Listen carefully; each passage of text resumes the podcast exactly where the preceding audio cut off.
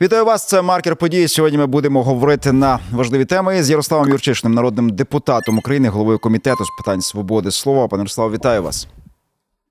Доброго дня.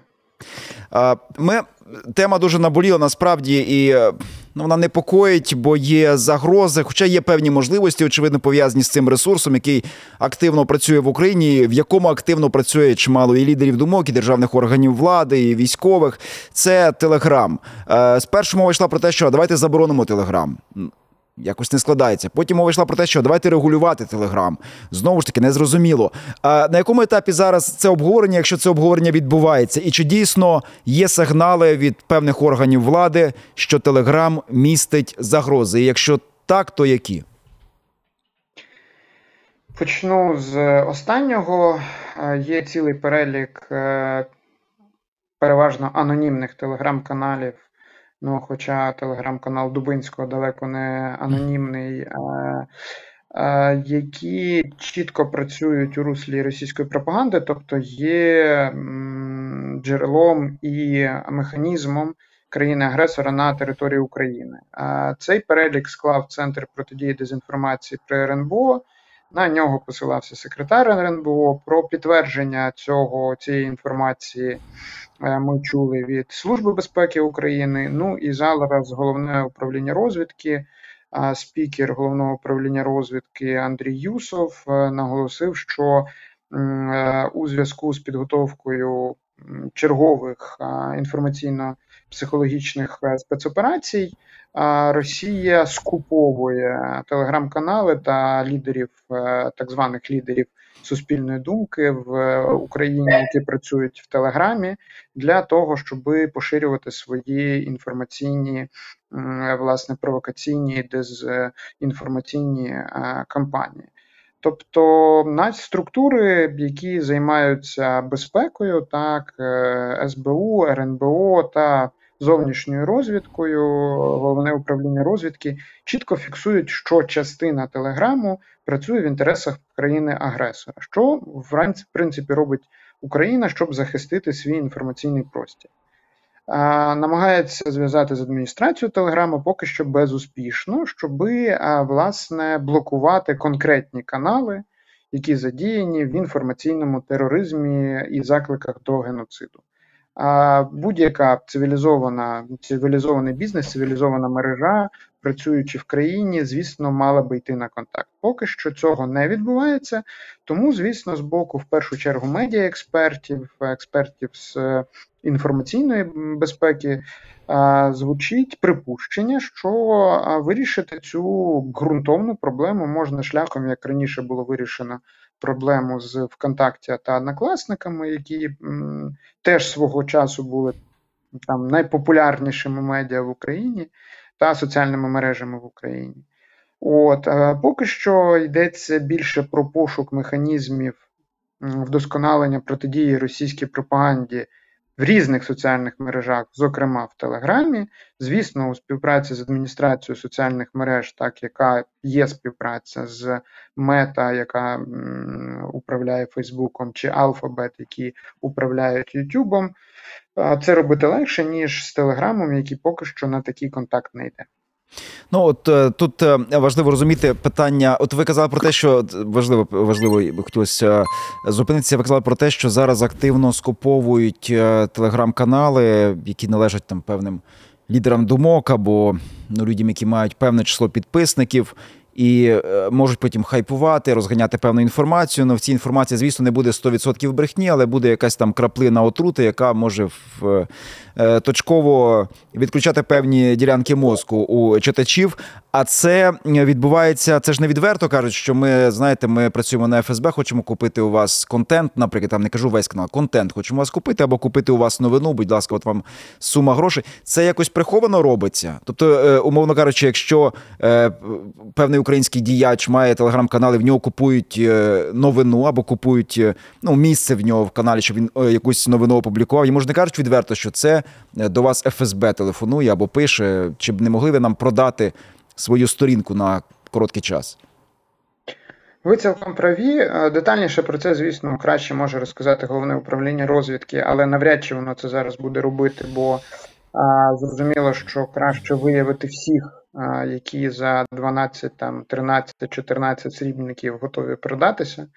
От. Але переважно це відбувається явно не з таким «доброго вечора, ми з ФСБ», чи не хотіли би ви там розмістити там за певну суму матеріал, в якому ми зацікавлені. Ні, це дуже часто через якісь нібито рекламні агенції пропонують контекстну рекламу, тобто от вам, будь ласка, слоган, але ви його там запакуйте в будь-яке ваше повідомлення і просто прозвітуйте нам, пришліть нам, ми за це заплатимо, там, умовно кажучи, 1000-2000 доларів і тому подібне. Та розцінки зараз, ну, в залежності від кількості підписників, звісно, зростають. Телеграм – мережа номер один в Україні, логічно, що вона і є інтересом номер один для, власне, країни-агресора. Тут дуже важливо для лідерів суспільної думки, які мають справді велику кількість підписників, ніхто не забороняє займатися контекстною рекламою. Це суто етичне питання, чи продавати свою популярність, чи ні. Але тут дуже важливо, дивіться, чи те, що вам пропонують, не несе загрози національної безпеки та оборони, от, бо насправді можна, потім доведеться відповідати, зокрема, і так, як мій попередник Нестор Шуфрич, хоча він робив це свідомо, та за, власне, злочин проти національної безпеки. Це цілком реалістична картина. Так само і для наших читачів. Звісно, це будуть переважно емоційні заклики. Ймовірно, що будуть використовувати якісь моменти, там, чи заклики нібито військових людей у військовій формі, чи прив'язка до складної ситуації на лінії фронту, чи біля Авдіївки, чи біля Роботиного, чи, ну, щось, що емоційно може включити. Але завжди потрібно користуватися критичним мисленням, якщо новина викликає певне емоційне реагування, щонайменше перевірити із 3 джерел і зрозуміти, що правда чи неправда, має зміст чи не має зміст. Ну і класика соціальних мереж: якщо не критично перепощувати, не перепощуйте, якщо не критично поширювати, не поширюйте. І тоді, в принципі, навіть з Телеграмом, ви, Василю, цілком праві, Телеграм сам по собі, незважаючи на те, що є певні свідчення співпраці з адміністрації Телеграму з ФСБ, але, наприклад, коли Сполучені Штати вимагали блокувати акаунти, пов'язані з ІДІЛ, Телеграм спочатку віднекувався, але коли, якби, це Сполучені Штати, та пішла досить ґрунтовніша мотивація, пішов на співпрацю, навіть, здається, там отримав подяку від спецслужб Сполучених Штатів за те, що ІДІЛ не міг користуватися месенджерами Телеграму для мобілізації своїх прихильників чи поширення своїх наративів. От, тому найлегший варіант – це справді знайти механізми співпраці з адміністрацією Телеграму. От, але поки що м'яч на боці, власне, самої адміністрації, запити з боку України, чи то з Нацради з питань радіомовлення та телебачення, Служби безпеки були, поки що вони не досягнули свого результату. Процедура визначення і блокування російських пропагандивних механізмів в Телеграмі не почалася. Ну так, і от знову ж таки в Телеграм-каналі є, я там, та я думаю, всі підписані на Службу безпеки України, на Головне управління розвідки, там управління сухопутних військ, на генерала Сирського, на генерала Залужного, на президента Зеленського. Ми все читаємо, але зрозуміло, що на якомусь етапі це може і зникнути. Чи є, за вашу інформацію, знову ж таки, бо, можливо, там це якась опція така, що ми вимикаємо? Тобто, чи є це технічно можливим, там, за певний час, ну, просто все дістало, завал з повідомленнями, з якоюсь намаганням дестабілізувати ситуацію в країні, і ми просто взяли і там от протягом тижня-двох ми вимкнули Телеграм взагалі назавжди, обмежили доступ до нього цілком, ну, або залишили доступ для певних структур, які мають просто працювати з Телеграм, там, скажімо, ГУР, чи Центр протидії дезінформації, чи РНБО, наприклад, будь ласка. На даний момент таких дискусій на офіційному рівні немає, хоча заклики лунають особливо від медіаекспертів. Чи технічно можливо, дискусії теж тривають, бо попередньо, коли відключали ВКонтакті «Одноклассники», теж на найвищому рівні розповідали, що це технологічно неможливо, виявилося, що можливо. Чи можна будь-яке блокування обійти? Звісно, можна, але це потребує зусиль, і, звісно, соціальна мережа перестає бути настільки популярною. А зважаючи на те, що Україна має одні з найвищих показників використання Телеграму, це найпопулярніша мережа в Україні по кількості громадян, які користуються Телеграм, ми другі в світі, по власне аудиторії ми четверті в світі. Так, от тому в даному випадку дуже важливо і розуміння з боку Павла Дурова, який вважається власником Телеграму, так, про те, що набагато краще і для нього, і для користувачів мережі знайти комунікацію з офіційними органами України, ніж доводити до цього, як ви сказали, критичного моменту, коли таке рішення може бути прийнято. Нагадаю, в 2017 році, коли за ще президентства Порошенка було прийнято рішення вимикати ВКонтакті Одноклассники, пам'ятаю, на болотах вой стояв страшенний.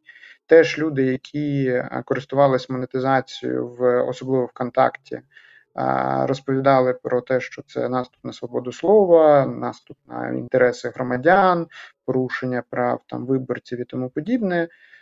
Живемо. Все гаразд, знайшлися альтернативи, все можливо. Звісно, набагато краще, особливо зважаючи на те, що Телеграм себе не позиціонує російською мережою, якою були ВКонтакті Однокласники, знайти більш конструктивні механізми співпраці. Але чи можливо в критичному варіанті, коли просто оцю шалену популярність буде використовувати на повну катушку російська пропаганда, з якою справлятись надзвичайно складно, ну, звісно, можуть бути і такі крайні рішення. Я закличу наших глядачів, ну, по-перше, лайкайте, поширюйте і коментуйте це відео. І цікава ваша думка, чи як часто ви користуєтесь Телеграмом, скільки відсотків інформації ви отримуєте саме з Телеграм-каналів, на які Телеграм-канали ви підписані, чи ви фільтруєте ті канали, на які ви підписуєтесь, дивитесь, скажімо, там, якщо написано «Президент України Зеленський», там 800 підписників. Ну, ти розумієш, що це, напевно, все ж таки не президент, це якась... Ну, тобто, наскільки ви відчуваєте загрозу в Телеграмі і, знову ж таки, наскільки ви фільтруєте свою... той контент, який ви споживаєте, нам дуже буде цікаво ваші коментарі. Причому, до речі, найменшою загрозою є і TikTok, тому що, ну, багато людей не завжди читають Телеграм, бо там треба все-таки читати, вчитуватися. TikTok ти вмикаєш і там їсиш, п'єш чай, щось робиш. І дуже багато відео, яке, ну, для мене, як для журналіста, навіть не треба перевіряти. Ти розумієш, що це брехня. Пишуть чоловіки, це стосується, перш за все, зараз топ-тема, там, ТЦК ухилянти, втеча за кордон, як добре за кордоном, чому важливо втікати, Україна програє, все вирішено, вже домовилися в Саудівській Аравії президент і Володін, все вже капітуляція. Ну, це останні такі речі, які я зараз бачу, вони дуже, дуже активно вкидаються. І TikTok, знову ж таки, це заходить в голову, і воно потім сидить в голові. Це питання, принаймні, зараз не будемо там в деталі вдаватися, технічні, але чи це питання взагалі розглядається по TikTok-у? Як я вже говорив, чому найбільше звучить назва Телеграму, тому що це найпопулярніша мережа, але насправді аналогічні кроки здійснюються і стосовно інших мереж. Найбільш конструктивно працюється, хоч і не скажу, що легко, з тими мережами, які переважно працюють в західному світі, тобто ті ж самі Facebook, YouTube. Зокрема, за запитами Служби безпеки України блокувалося відео там медведчуківської пропагандистки Діани Панченко, і не тільки. В Фейсбуці, пам'ятаєте, була ціла російська спецоперація, коли блокувалося все, що пов'язане з Азовом. Зараз ситуація змінилася, знову ж таки, нелегко, але це можливо. В Тіктоці, Телеграмі, звісно, з цим набагато все складніше. Але що, власне, яка специфіка TikTok? TikTok формально, та, він дуже урізає все, що пов'язане з насильством. Наприклад, якщо ви захочете розмістити там інформацію, ну, просто вирізати там улюблений шматок з боксу, так, от, і поставити його в TikTok, ваші там перегляди впадуть просто моментально, та, тому що мережа нібито, так, от, не сприяє поширенню насильства. В тому ж, а в іншому випадку от заклики про там занепадництво, про Росію, Україна там failed state, Путін вже все порішав і тому подібне, воно дуже активно поширюється. Це складніше, з цим складніше працювати. Чому? Тому що це, власне, оця, як би це так сказати, монопропаганда. Та? Тобто є частина чогось, в принципі, реального, та? Чи складна зараз ситуація складна. От, але чи там занепадницька і зрадницька і тому подібне, ні. Та? От поєднуються два плюс-мінус рівнозначних моменти: один правдивний, один маніпулятивний, і виходить оця моноінформація, тобто маніпулятивна інформація. З цим складніше працювати, але, знову ж таки, і Центр стратегічних комунікацій при Міністерстві культури і інформаційної політики, і Центр протидії дезінформації у співпраці з спеціалістами НАТО активно працюють з тим, щоб зменшити негативний вплив. Звісно, тут важливо говорити про медіаграмотність. Але медіаграмотність – це навик, який формується роками. Тобто для цього треба звикнути. І знову ж таки, ви, Василю, цілком праві. Дуже багато хто спеціально йде в TikTok для чого? Щоб було легше, не складніше. Тобто розбиратися з цим не хочеться. І Росія це активно використовує, Китай це активно використовує. В Сполучених Штатах, наприклад, є спеціальна заборона, яка не дозволяє реєструвати офіційні акаунти в TikTok. В Норвегії рекомендовано не реєструвати бізнес-аккаунти ні в TikTok, ні в Телеграмі. На хвилиночку, чому? Тому що немає гарантії безпечності інформації і ваших приватних даних, яких ви надаєте цим глобальним мережам. І це не вважається обмеженням свободи слова, це вважається захистом громадян від негативного впливу, захистом бізнесу від втрати інформації, захистом національних інтересів. Це в країнах, нагадаю, Сполучених Штатах, Норвегії, на яких ми рівняємося у свободі слова. Україна на початковій стадії, насправді, на жаль, але під час війни, з тим, щоб якось цьому протидіяти і взаємодіяти з соціальними мережами. Є адекватні мережі, які йдуть на контакт, складно, але йдуть. Є, власне, ті мережі, які намагаються не йти на контакт. І в нас є два шляхи. Ми з вами стаємо на шлях доєднання до Європейського Союзу. В Європейському Союзі запроваджено так званий Digital Services Act, який спрямований на взаємодію і регулювання соціальних мереж. Знову ж таки, щоб не було ніяких маніпуляцій, Європа, яка надзвичайно поважає свободу слова, шукає, як регулювати соціальні мережі. Ми, звісно, будемо долучатися до того акту, але він не діє на території поза Європейським Союзом. Що він передбачає? В тому, що соціальні мережі зобов'язані комунікувати, або вони можуть бути обмежені, покарані, накладені великі мільйонні і мільярдні штрафи, якщо вони не реагують на запити належним чином. На жаль, TikTok і Telegram поки що не є в переліку тих, з якими співпрацює Європейський Союз. Це перший виклик. Другий виклик – нам треба доєднатися до Європейського Союзу, щоб на нас поширилися ці правила захисту. Але ми зараз ведемо, зокрема, і роботу над тим, щоб імплементувати DSA у себе, і паралельно ведемо розмову з Європейським Союзом, щоб ці правила поширювались і на країни-кандидатів, які готові брати на себе ці добровільні зобов'язання, тобто і Україну. Але не скажу, що справа легка, навпаки, тут якби ще кінь не валявся. І коли я говорю про співпрацю з НАТО, то НАТО скоріше вчиться на наших з вами, на нашому досвіді, на наших, на жаль, дуже часто помилках, які коштують дуже і дуже дорого.